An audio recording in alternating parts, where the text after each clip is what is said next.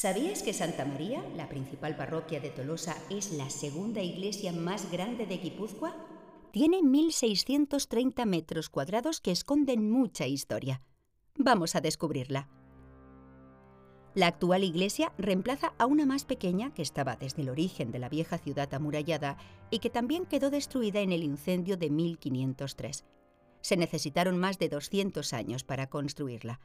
Así se explica la combinación de estilos desde el barroco de la fachada principal al renacimiento vasco, el gótico tardío o el neoclásico.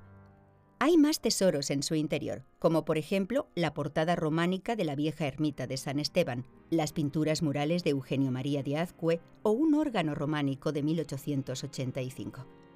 A día de hoy es posible visitar las bóvedas de la iglesia que mantienen su estructura original de madera y a las que se accede a través de 110 escalones en caracol que salen desde el coro.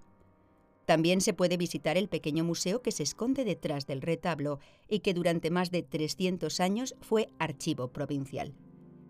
Actualmente guarda varias reliquias, como la pieza original del escudo de Guipúzcoa o la figura original de la Virgen de Izaskun. Fuera de la iglesia destaca la escultura de San Juan Bautista, patrón de Tolosa. Y es justo durante la festividad de San Juan cuando la Plaza Santa María cobra especial relevancia.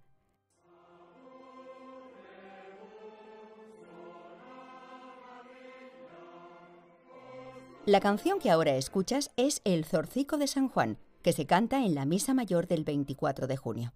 Dice así, Adiós, maravilloso día que has alegrado a toda la villa. La víspera, al son de la misma canción, se prende la tradicional hoguera que, según cuenta la tradición, sirve para ahuyentar los malos espíritus. Y el día de San Juan, los y las bordondanzaris lo bailan una y otra vez mientras las más de 16 compañías de escopeteros realizan sus salvas al paso de San Juan. Queda hecha pues la invitación para conocer este día tan especial, colorido y festivo. Ahí por la derecha te encontrarás con una plaza que no te esperas, Euskal Pizkundea,